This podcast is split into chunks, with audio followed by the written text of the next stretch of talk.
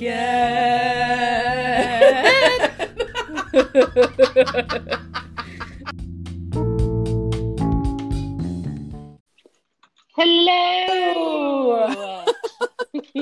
We're getting better, I think.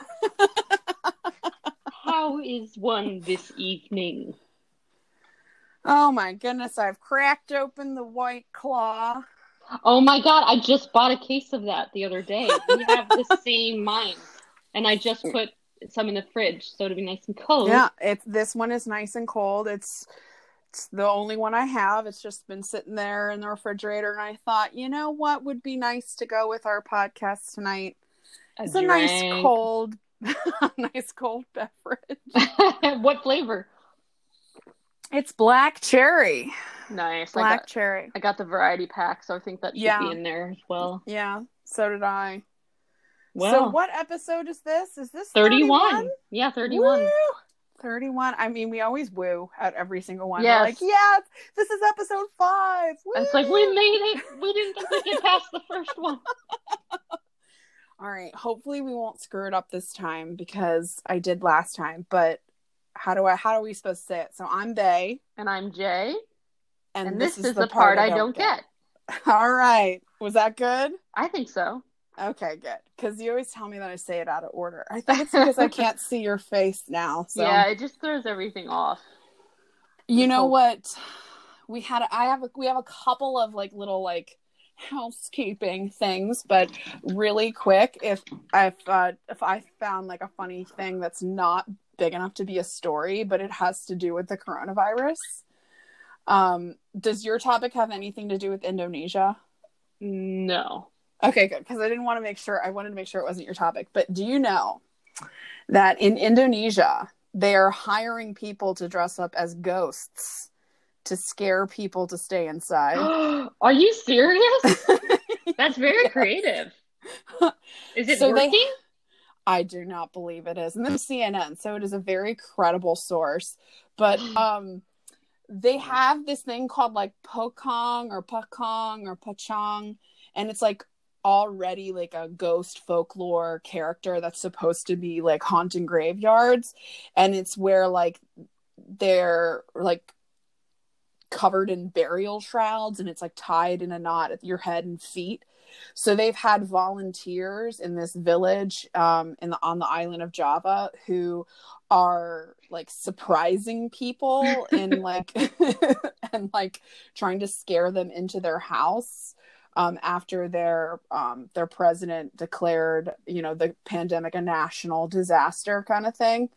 So Wow. um, that was one Whatever of their that was one of their um, their ways of trying to get uh, the residents to stay inside. But they said it's been having kind of a little bit of a backlash because now people are going out to see them because it's oh kind my of god. you know oh because no. it's, it's out of it's definitely out of the Now norm. it's turned into a performance. Yes, it was like, oh, I saw the Yeah. Pokong the other day. How about you? Did you get the autograph? I did. I'm gonna sell it on eBay. But that was just this like cute little thing that I thought. I Oh, would that is that's cute. That's I, I like happy stories like that. yeah. It's I hear in other other countries, you know, you get beaten with like sticks and things if you are seen. Oh, seriously? I haven't heard Yeah. that. Well, like I, I heard in India, it, it's actually like very there's not much um many cases of the coronavirus because they Oh, are because they are so very strict. hardcore on the policing. Oh, okay. so well- we should be grateful that you know Yeah. getting beaten up every time. It's a fine line. You want to Yeah. stay healthy? I don't know. Um, that's kind of what I feel like America's thoughts are anyway. I We're can like, brave "Eh, it. I think I can. It'll be fine. It'll be fine. and then, I'm uh, all about my my rights. and then other Americans were like, hide, hide inside. Get under, get under a rock, and don't come out for the next ten years. Yeah, it's definitely a, a wide variety. Yeah, But- you really see the best and the worst of people. Mhm. But we also got an email um, that I found an answer to. If we have, if you don't mind me reading it real quick, it's really Alright. short. Um, so this one says, "Hello, Bay and Jay. quarantine got me thinking. This part I the this part I don't get is why do vowels exist? this is this is what you, you think about. I mean, I guess in quarantine. Um like who figured out they were in every word? Why are they in every word? Do other languages also have vowels? So I answered the last question um, is the easiest one to answer. So the the best example of a language that doesn't really have sound vowels like we do is sign language. Oh yeah. So they have syllables, and the syllables are made up in the movements and, and holds of in your on your hands. Um, but as vowels are currently defined, the answer is no. They do not have vowels. So sign language is a great example of a language that doesn't have vowels. So vowels um, are, in a sense, it it's just a really simple answer. So that's why I just wanted to say it really quick. Vowels are used to break down a word so that it's easier to pronounce. That's basically the best answer I could find. And it just Yeah, otherwise it would just be a bunch of like letters that Yeah. You know, don't really flow together. It just makes it easier to chunk words out. And the difference between a vowel and a consonant is that the air, the passage of air from the lungs is not restricted in any way when you make a vowel sound. So it just flows right. out of your mouth. Whereas when you make a consonant, it's the opposite.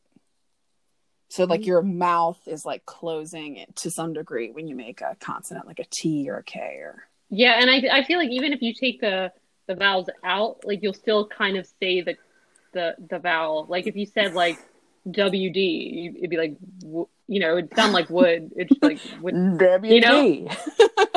yeah, it'd that's like true. Wood. How would you say that? Yeah, yeah it's like true. the vowels. The vowels kind of naturally like come out. Yep. Even with just the letters. That's true. Or just the consonants. They're yeah. all letters.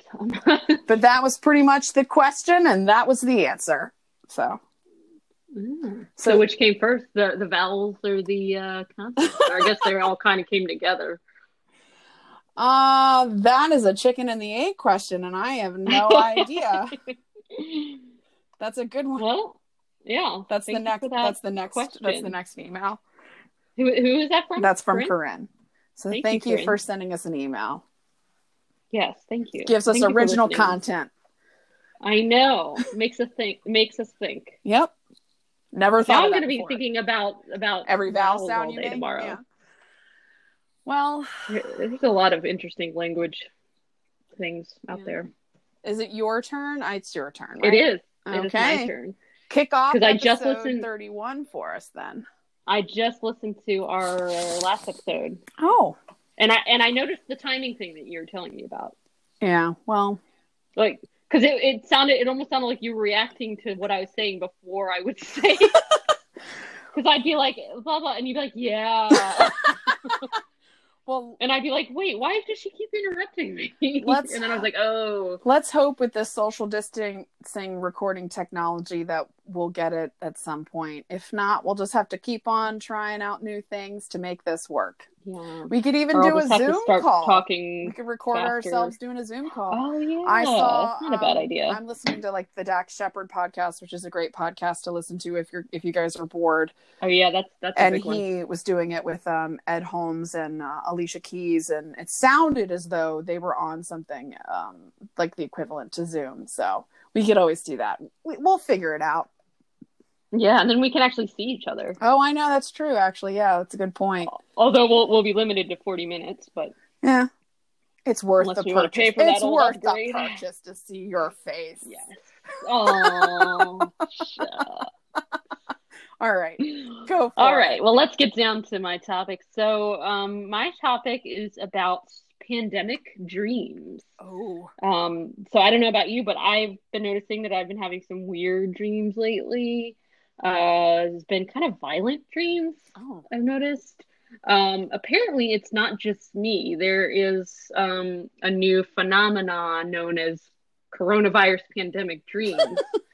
that um, basically is being reported by you know it's and it's being studied right now too um, so my sources were the national geographic an article by rebecca renner and the new york times um, article by caity weaver um, so uh, dreams or nightmares usually occur during what's called rapid eye movement sleep, REM sleep.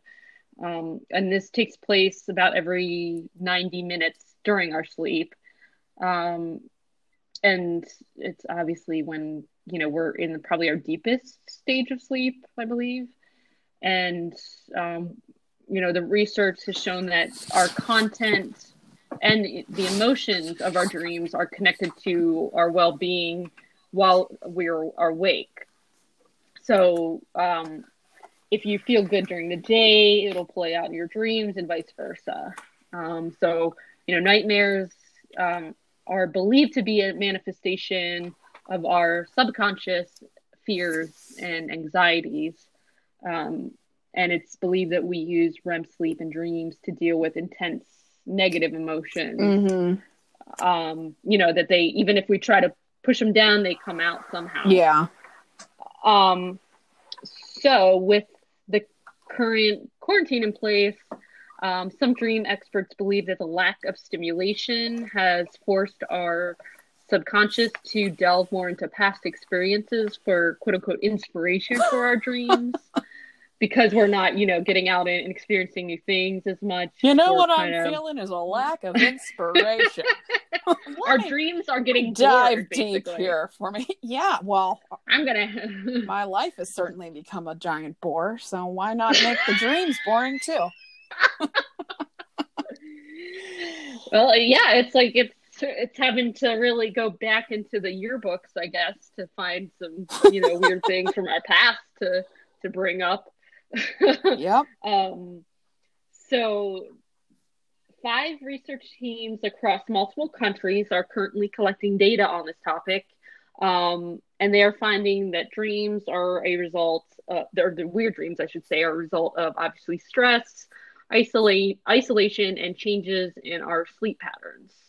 Um, so, you know, you know, in one article, it it said that you know, because we aren't going, you know, to work every day or like going our usual routine, we've kind of lost sense of time. And, you know, I don't know about you, but like I going to bed later. Yeah. And, you know, sometimes waking up later depending on work. Oh, and oh, yeah. so it's kind of like screwed everything up. Mm-hmm. So because we're not getting like the best quality of sleep, that can also affect our dreaming.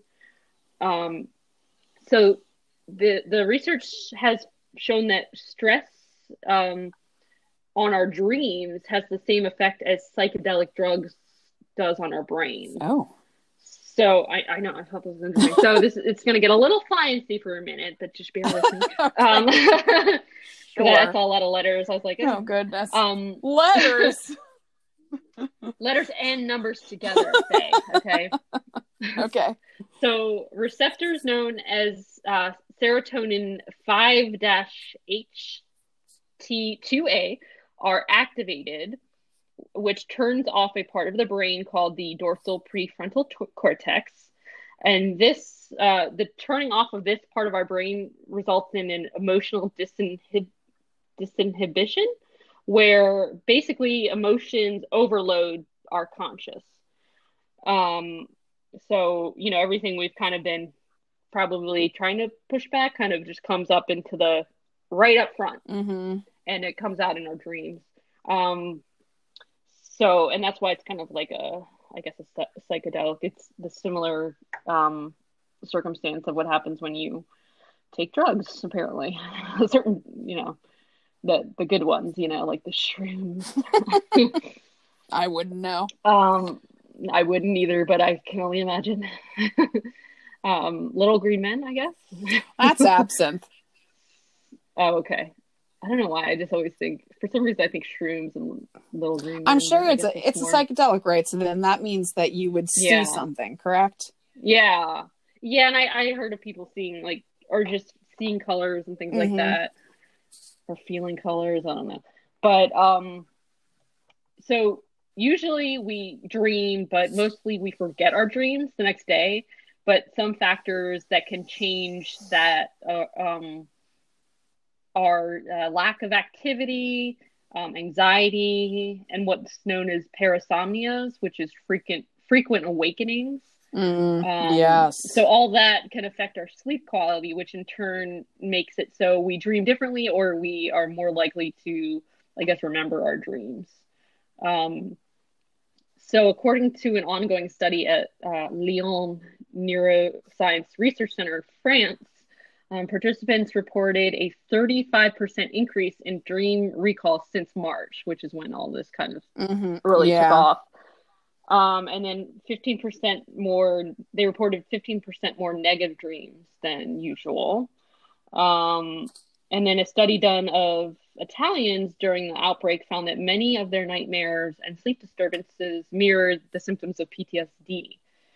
Um, and so they looked at a, a previous study of survivors of the L'Aquila 2009 earthquake. Um, and they found that the intensity of the sleep problems correlated with distance from the epicenter of the earthquake. So basically, the closer um, people were to the epicenter, the more intense their dreams were, and the more um, sleep problems they had, and more like PTSD type symptoms. And so, sim- similarly to that, um, they found that those closer to the pandemic, the coronavirus pandemic, such as healthcare workers, um, those with affected family members, and those living, um, you know, kind of where, like in New York City, I guess, where the epicenter is, you know, would be, um, they're more likely to experience pandemic related dreams, Yeah. which is kind of makes sense. Um, one researcher, Deirdre Barrett, she studies trauma related dreams at Harvard University. She's found that dreams related to trauma usually have um, two components either one, they reenact or directly reference the traumatic event. So it's like you just kind of relive it in the dream. Um, or two, the traumatic event is symbolized in another way. Um, so, for example, in her studies, she's found that instead of dreaming about ha- someone having the coronavirus, a lot of people replace it in their dreams with zombies, bugs, Oh. natural disasters, uh, mass shooters, or monsters. Um, and she theorizes that this is due to the virus being invisible, so it's like hard to just Oh yeah. um Put a face like on see it, it, yeah. like yeah it's not like an earthquake where it's like you know where you see all everything right it's more just like it's affecting people but you know unless you're working in a hospital like seeing people dying right there you're just more it's like this detached kind of anxiety i guess um so i it's weird though reading that because like last night i had a dream that someone was trying to murder me Oh my goodness. Did this person have a and I was like, um, yeah, it, it was kind of like I can't really remember. I know it was like a woman, and Oh I think it was like a patient. gosh. but um, yeah, and I was like, tr- we were like trying to restrain them, and I'm like, wow. So today I was all day I was thinking, I was like, okay, is this like the my version of the coronavirus, like trying to kill me? Because I, I think in the past week I've had two like kind of uh, violent dreams, and I haven't, I can't remember before that the last time I've had the dream. Well, like to me. I feel like that would make if you really think about that one, that makes a little bit more sense because like you were you're a medical professional, you work in a Right. in a in a medical field and any Yeah. person that you come into contact with in that particular environment is at a high risk right now. So any Right. doctor, visitor, patient, they could all potentially make you sick if you really think about it. So it makes a little sense that they would be the person who would be attacking you psychologically. I know I'm just not. That just makes too much sense. I I feel like my dreams never, like I can never make a, a like a distinct connection, but I'm like, oh, okay. I've also heard in the past that if someone, if you dream about some, like you hurting someone or someone hurting you Mhm. in, in your dream, then that means that that person is very significant to you. Yeah. And sometimes I will have like recurring dreams about people that I'm like, why am I dreaming about this person?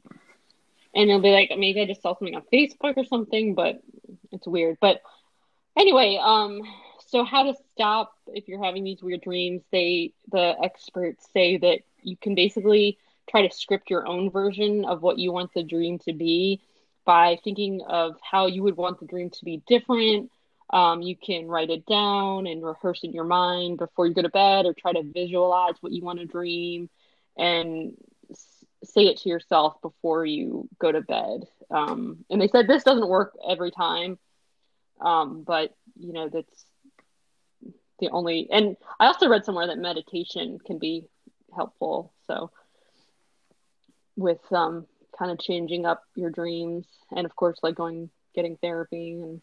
All right, some transcendental meditation for you tonight. Oh yeah, but um, well, sorry. So, kind of on a similar note, I back to the whole dream, like recurring dreams. I, I, I always have a like recurring dream of like a tidal wave. Hmm. always wondered what that meant. I'm gonna look at taking you out to sea. In general, oh, that's just saying what a tsunami is. Means that you're experiencing unhappiness and emotional instability in your waking life. Yeah, well, I mean, I feel like that was kind of a given. I don't think you have tidal wave dreams for good reasons. you know I mean? Yeah, I know. It's just weird.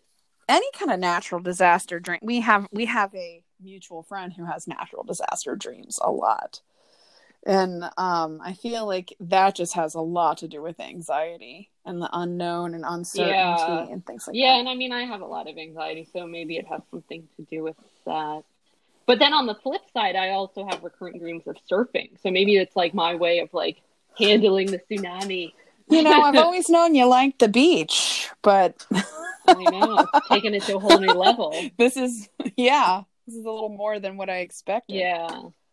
I've always found dreams really interesting because it's it's one of the things that in psychology, you know, no one really agrees on, and there's not like any hardcore evidence about, you know, what the meaning is, and everything's up to interpretation. So it's I just always found it fascinating because it's kind of a glimpse into what your, you know, your sub your subconscious is is thinking or what maybe you're repressing. Yeah. You know, coming out.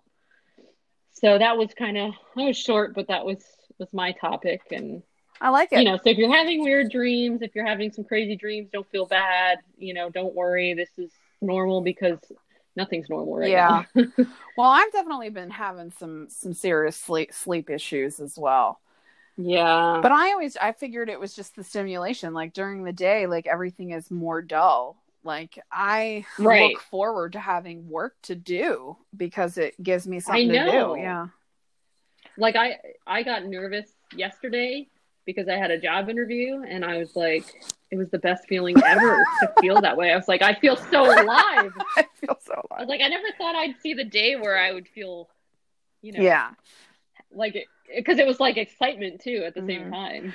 I mean, at the same time, though, I do feel very blessed that this is my circumstance. Yeah. I feel like we are so yeah. lucky yesterday lady gaga i read something about lady gaga i think it's just so this is just another reason why i just absolutely adore her so much she was saying how people keep saying like we're all in this together you know we're all experiencing this together and she was saying how you know that's really easy for us to say but it's important yeah. for us to consider what it's like for like single parents or someone who's in an abusive relationship you know yeah. like I, I I'm getting the if if a little lack of sleep is my biggest worry right now, then um right being bored. Yeah, like I know. That.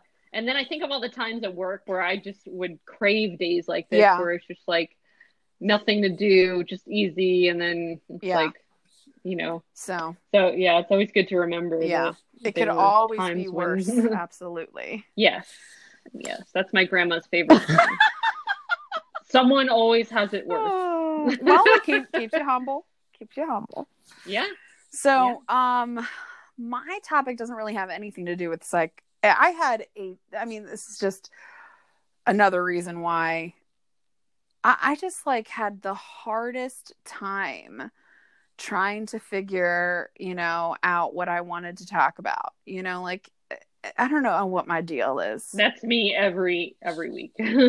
every many week. times I have like a super easy time, and I feel like this is just such a reoccurring thing, and people are sick and tired of hearing me say this. But I wish it could be easier because you want it to be. I I really like having relevant topics, things that have to do with like things that are happening right now. Um, so when they aren't relevant, it just kind of POs me a little bit. well, it can't always be relevant. I mean, it, it, something some topics like Bigfoot, you know, it's always relevant. Are you going back to my So that's the good thing. one? Yeah, it was it was relevant. I I wasn't thinking of a specific time. I'm just thinking in general. You know, you like you like to do the more sci-fi. Stuff. yeah, and I feel like it's never not going to be relevant. You hear my computer? Oh, are you booting up your computer there? I have two computers going on right now, and the the one I actually do too. One of my Mac is asleep because it's you know it's it's old and it needs some. the one is about the one is about to take a nap. So I thought it would be um, wise to boot up the other one just in case. Um, so mine, my topic is a topic that I have been dreaming of doing since the very beginning. Like I would say this topic was number one on my list of potential things to talk about because I just have always really enjoyed this story because I think it's so unbelievably ridiculous that this actually took place. But I've never done it because I've heard a bunch of other podcasts do it before and I felt like they did like way better than I could ever do. Oh, you can't compare yourself. so I was like, but you know, why not? You know, give myself a chance. We can do it too. So I'm going to be talking about the Great Molasses Flood of 1919. So before we get started, have you ever heard of the Great Molasses Flood of 1919? Mm, no, It's- that's not what I was expecting at all. This is not sci-fi in any way. Um, I know. I was like, I was trying to think. I was like, what if, you know, I was just trying to think, like, what, what has she not done that, that's a really big one that she? I just I would have thought she would this is just so it's it's very interesting that this actually took place. So it's also known as the Boston molasses molasses disaster. I just think of like that part of the office where he's like, it's like smooth molasses coming out of your mouth. he's like describing the the Savannah accent. It's like smooth molasses coming out of your mouth. I don't know. Every time I say the word molasses, I think of that. Um, Which character was that? Andy when they were doing the Oh. murder uh, murder in a Oh, box. that was one of the funniest the ones. murder in a box episodes where they were they were Yeah. pretending to be southern characters so he was yeah, where where Creed ran out of the office because he thought he was really accused of murder. I'm just gonna go settle in, and then you just see him like drive off. well so i'm to try and not channel um, the savannah accent when i say molasses every single time because i'm to have to say the word so a Yeah. company called purity distilling had this large tank that contained 2.3 million gallons of molasses um, so they used the molasses to make rum and this is in boston um, in the middle of the city uh, and in january of 1919 that very same tank burst and a huge tidal wave of molasses syrup flooded the streets of Boston. And the wave was a total of 25 feet tall and it moved through the streets at 35 miles an hour and killed a total of 21 people. Whoa! So That's I know. crazy. Molasses. Because when you think of molasses, you think of it being so thick and slow.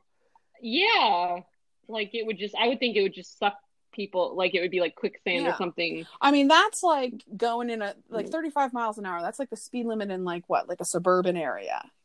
Like yeah, all of here. So um, people sometimes still say that on a hot day they can still smell the sweetness of the molasses in the city streets. So the molasses tank was 50 feet tall and 90 feet in diameter. Uh, so it's pretty big. yeah, pretty big. So on January 15th, the temperature had quickly risen above 40 degrees Fahrenheit. Before that, it had been very cold. You know, this is January, so it had definitely been below freezing, and it and the temperature raised very quickly.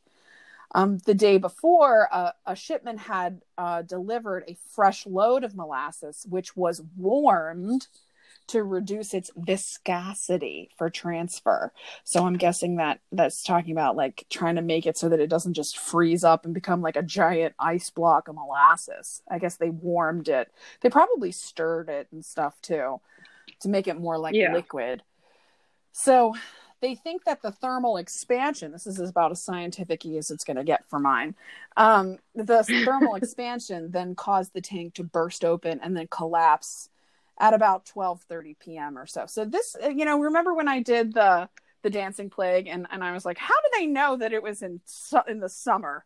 And it was like 500 years before. How the hell do they know that this happened at 12:30? This is 100 years ago. You know, like I don't know. It just blows my mind that we Well- know that it happened at 12:30. I mean, this this was only a hundred Yeah. years ago, so I think it's still. They could have made it up with another one, you know.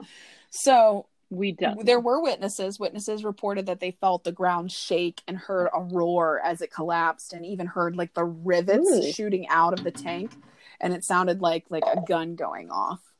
So molasses, to kind of touch on what I said before, is forty percent more dense than water, um, and it this had enough mass and force to tip over cars, like whole cars. Now we are thinking of a 1919 car, so like I'm assuming like a Ford Model T type situation. Look at you knowing Uh, cars. This is a very big shot in the dark guess. I have no idea. Um, it flooded several city blocks, and at its deepest, it was two to three feet in depth. Um, actually, it, so the wave was apparently um 25 feet tall like the initial wave but then once it had Mhm. settled down it ended up getting to be two to three feet in depth so that's like half of our height right there so it'd be like up to our waist i guess um or like mid torso after the initial wave the molasses then became hardened by the cold temperatures and that um yeah, that's what I was. that about. what trapped people that were caught in the wave which made it even more difficult to rescue Oh, them in the end. So How long did it take for it to start to to freeze up? um i think pr- that same day because instead of it being in this metal tank it was out in the open air. It wasn't like frozen but it started to get harder because it's like four it's only Yeah. 40 degrees. So like you know having it out there in the cold air it's going to start to get harder but it wasn't frozen it wasn't like like a ice skating rink kind of frozen Or yeah. So, but I mean, like, say you were walking, you know, to home or something, you know, maybe like a mile or so walk. I mean, I guess you were kind of Yeah. screwed, unless unless you could get somewhere. unless you, get know, to higher ground from this molasses i don't know so they stopped searching for people um, in the molasses after four days. Um, some weren't found for at least three months afterwards. Oh, about 150 people were injured and 21 people and several horses were killed. I know that made me sad. Some were crushed and drowned by the molasses or by the debris because you know that was like being pushed like the cars and things that were being pushed and carried with the wave. Yeah. the boston police red cross army and navy personnel all came to save and rescue people in the flood. So local residents uh, brought a class action lawsuit against the company that owned this tank. And it was one of the first class action lawsuits in massachusetts. So a class action is when you have like multiple people like an Erin Brockovich if you will Oh, okay. so the company claimed that the tank had been blown up by anarchists, um, which was absolutely incorrect, and it was a false claim um, because it's always some conspiracy theory. um, because some of the alcohol produced was to be used in making munitions. That was like what they were saying. It's like anarchists didn't like that some of the alcohol was being used to make munitions. oh, for war. Um, but a court appointed auditor finally found the company responsible after three years of hearings, and the company ultimately paid $628,000 in damages. So to adjust it for now, that's 9.26 million. That seems kind of low Damn. for 21 Wait. people. Uh. Oh, so that was Yeah. divided out. But I mean, you have to think about like if you own like Yeah. a, a restaurant or a hotel or a house or anything, or one Yes, of those cars. it's- all that was damaged. Yeah, it's kind of like in in Ellicott City when when we had those floods. Like it just took out the whole. that is literally what I think of when city. I think of this. Um, so the yeah. And that was before they had insurance. I, I, mean, they right? definitely did have insurance at this time. It was definitely a thing, but who knows if it, this was covered? you know. Yeah, yeah, molasses spills it's not an act of God. Um, so relatives of those killed reportedly received around seven thousand dollars per victim. Um, so today that would be a hundred and three, a hundred and three thousand dollars for today's money. So Hmm. cleanup crews used. I was, and every time I think about this, I'm like, what did they use to get rid of it? It's three feet deep. What Yeah, are I they know. using? like Um, oil. so they used salt water from a fireboat to wash away the molasses and sand to absorb it. I would have never have thought of that. Hmm. It's kind of like I guess like I guess. I guess. kind of like I guess when you put your phone in a bowl of rice, absorb the water. You know when you like dropped it in the toilet or the bathtub or something. yeah. Um, and the harbor was brown with molasses all the way up until summertime for like a good six months. And I bet I bet the smell was something to uh, yes. not be desired. So the cleanup in like the immediate area, which was the several city blocks, took weeks with several hundred people contributing to the effort. And it took longer to clean the rest of greater Boston and its suburbs because you have to think about like rescue workers, cleanup crews, sightseers, everyone had tracked this molasses throughout the whole entire city. And it spread, it's kind of like their version of the virus, I guess. Spread it to subway platforms, seats inside of trains, streetcars, telephone handsets, homes. It was everywhere because they kept anyone who was involved in cleaning this up or trying to rescue somebody or anyone who lived there when they went somewhere else because molasses is so sticky they tracked it everywhere. And so they said quote everything that bostonians touched was sticky for this particular time. So what could have actually caused this explosion um, we, we we know about the warmer weather the previous day um, or i'm sorry like the, the, the temperature had just gone up but the tank was constructed poorly and it had tested insufficiently and the company knew that uh, but didn't do anything about Oh, it this sounds familiar. um, the the warmer weather assisted in the building of the pressure inside the tank. The tank had been filled to capacity only eight times since it was originally built. So that was putting the walls of the tank under like intermittent um, loads. So it wasn't used to being full. And it had been filled the Oh, day okay. before. Um, hold on, I lost my spat. So it's like overburdened, Yeah. basically. An inquiry after the disaster revealed that Arthur Jell, the treasurer of the company that owned the tank, neglected basic safety tests while overseeing construction of the ta- of the tank, such as filling it with water insufficient to check for leaks. So they didn't even check it for leaks, and ignored Hmm. warning signs such as groaning noises each time the tank was filled. He had no architectural or engineering experience whatsoever. Lovely. That's who I want to put in charge of testing this tank. Right. When filled with molasses, the tank would actually leak, and they knew it would leak, and it would leak. Like, I just put a piece of tape on it. It'll be fine. It Uh, would it would leak so badly that it was painted brown on purpose to hide the leak. oh my god! Instead of fixing the leak, they're like, we'll try Yes. the whole thing brown.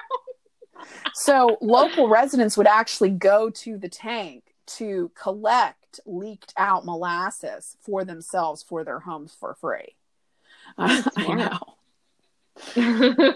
just put a bowl I guess. underneath. All I don't know. I can't imagine what that must have looked like. But so, a 2014, so almost 100 years later, uh, investigation uh, applied modern engineering analysis and found that the steel was half as thick as it should have been for a tank of that size. Um, even with the lax standards of that time period, um, it also uh, lacked this certain um I don't, know, I don't know how to say this but lacked manganese um which was made more brittle as a result don't know what that means the tank's rivets were also apparently Mm.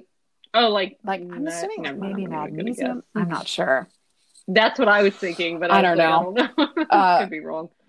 the tank's rivets were also apparently flawed and cracks first formed at the rivet holes because you know people heard those rivets like bursting out like gunfire um, in 2016 it's even later a team of scientists and students at harvard university con- they, conta- they conducted ex- extensive studies of the disaster um, gathering data from many sources including uh, newspaper articles, maps, and things like that. Um, they studied the behavior of cold corn syrup flooding a scale model um, that affected the neighborhood. And the researchers concluded that the reports of the high speed flood um, were credible. So they wanted to make sure that, like, is this just a myth that this really happened you know because like it sounds yeah. so fan like fantastical a 25 foot wave of molasses sounds hard to believe and that is definitely the part i didn't get so they they studied it and said like it's yeah. like legit this really did happen um burp, burp, burp, wow the Harvard scary. study concluded that the molasses cooled and thickened quickly as it rushed through the streets, which hampered the efforts to free victims before they were suffocated. Womp womp womp. Mm, Depressing. Um, United States Industrial Alcohol did not rebuild the tank, so they owned the Purity Distilling Company. They never, they didn't rebuild the tank, and um, the property formerly occupied by the molasses tank and the North End Paving Company became a yard for the Boston Elevated Railway eventually. So they didn't try and like rebuild. Um, maybe I, I like mean, that's it. probably for the best. um, yeah. Didn't seem to work out. So this accident uh, became such a staple of local culture that um, not only for the damage, but for that sweet smell that filled the north end of Boston for decades after the disaster. So, you know, we're come they came up on their 100th anniversary last January 15th and for the 100th anniversary um, they had an event and a ceremony was held in remembrance. Oh no. Please tell me they didn't give out molasses well they used ground penetrating radar to identify the exact location of the tank from 1919 and um, the so they created like this plaque um, in remembrance um, for the tank. So uh, the the concrete slab okay. base for the tank remains in place approximately 20 inches below the surface of the baseball diamond at Langone Park. Attendees of the ceremony stood in a circle marking the edge of the tank, and the 21 names of those who died as a result were read aloud. And that oh, nice. is the end. At least I, I thought it was going to be like a tacky, like a big party, like yeah, you know. Well, I guess they they you know I I'm I mean it's kind of crazy to think that this that this thing is is underground like i'm not quite sure how that happened yeah because it had eventually been made into a railway an elevated railway and i guess the construction of that ended up you know covering the base of where the the tank was and they had to use that ground penetrating radar i mean that's what they do to find like bodies and things like that too um so yeah, that's crazy they found it and then you know had that symbolic ceremony you know. And it just happened to be under a I baseball? know, under a baseball diamond. That's that's interesting. So yeah. Yeah. I've just Oh, that's crazy. What a crazy way to die. I mean, I feel like it should be on like isn't there a TV show like that? Like uh, it's it was called like a thousand ways to die. Oh yeah, a hundred yeah, thousand ways and, to die. Um, I've just always yeah. thought that, that that story was nuts. I think I first heard, heard about it in uh, in the lore podcast that I heard, and then I've heard it in a couple other podcasts since then. And I've just like read up on it and on Wikipedia and online and stuff to try and find out more information. And it, it just blows my mind that something like thick like that could be cleaned up at all. Do they still keep molasses like that or they I mean it's definitely used in in alcohol still probably i mean i i, I don't really know yeah. the only thing i can really think of is like i know molasses is used in like syrup like pancake syrup yeah like i always think of like candy i, I think it's probably in candy. candy. too so yeah I, I just like i But at that point, it was mostly used in alcohol, so that's why there was so much of it, I guess. Why? Because they needed they needed more. Or no, well, do they? So it's basically use used it for sweetening. I'm looking it up right now. What is molasses used for? Yeah, so it's used for sweetening.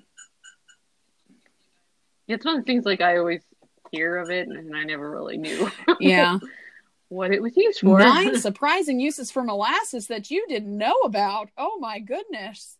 It's used in hair conditioning, energy bars, mens- oh, I, I menstrual that. cramp relief, sauces and glazes. That I can see like on meat and things like that. Face Yeah. wash, digestive relief, relief of joint pain, Hmm. and sweetener in drinks. And they specifically note Christmas cookies. I don't know why. That's like the one particular type of cookie. Uh, It can only be in Christmas cookies. Um, not any, Not any other kinds kinds of cookies. Oh, maybe because of the something with the I sprinkles. don't know. I don't know. I I just know. And when I think of molasses in a cookie, I don't think of like a cookie I want to eat. I think of like ginger snaps. I feel like you like ginger snaps too. Hey, I, I- like I those. Ginger snaps are like do. the most boring of all cookies. That is that taking it too a little too far? far. Okay. oh, yeah. I, I think you're exaggerating a little bit. But that was it. That was my topic. okay. Hopefully, it wasn't too long. Well, that was very interesting. I never, I never knew really anything about that. I feel like I remember you mentioning that maybe when we first brought up doing this podcast. It was like one of the first things I wanted to do. you're saying like, you're like, yeah, you're like, we should do weird topics. For example, did you know there was like a molasses like spill? And I was like, Um, what? yeah i mean i i think that my first the first topic that i wanted to do was pimple popping and then uh, this was like the one that i considered doing for my second episode but then i just had to Yeah. take a darker turn and do Well, you cannibalism know. instead good things. you know, good things come to those who wait. um yeah i guess so that's it um feel free to email us some more questions yeah, thank you for submitting Um, your the email questions. is the part I don't get at gmail.com. And you'll see pictures and things about our story up on our Facebook and Instagram on This is the Part I Don't Get. And uh, check us out. You know, everybody's bored. You know, you want to get some stimulus and inspiration for your dreams. So you have to listen to the podcast to get there. I, I think I'm going to start posting some like inspirational thing quotes or I don't know some memes on there, maybe on our Facebook page. Whatever works. What do you think? Um, any little bit of uplifting right now, I think anyone will take. I yeah, certainly will. yeah. I because I'm loving Oh, some yes. of the memes I've been seeing going around. I mean, there's some really good ones out there that really just get especially me when through it's my referred day. to as the Rona. That's my perfect. That's the that's the my my personal favorite. The Rona.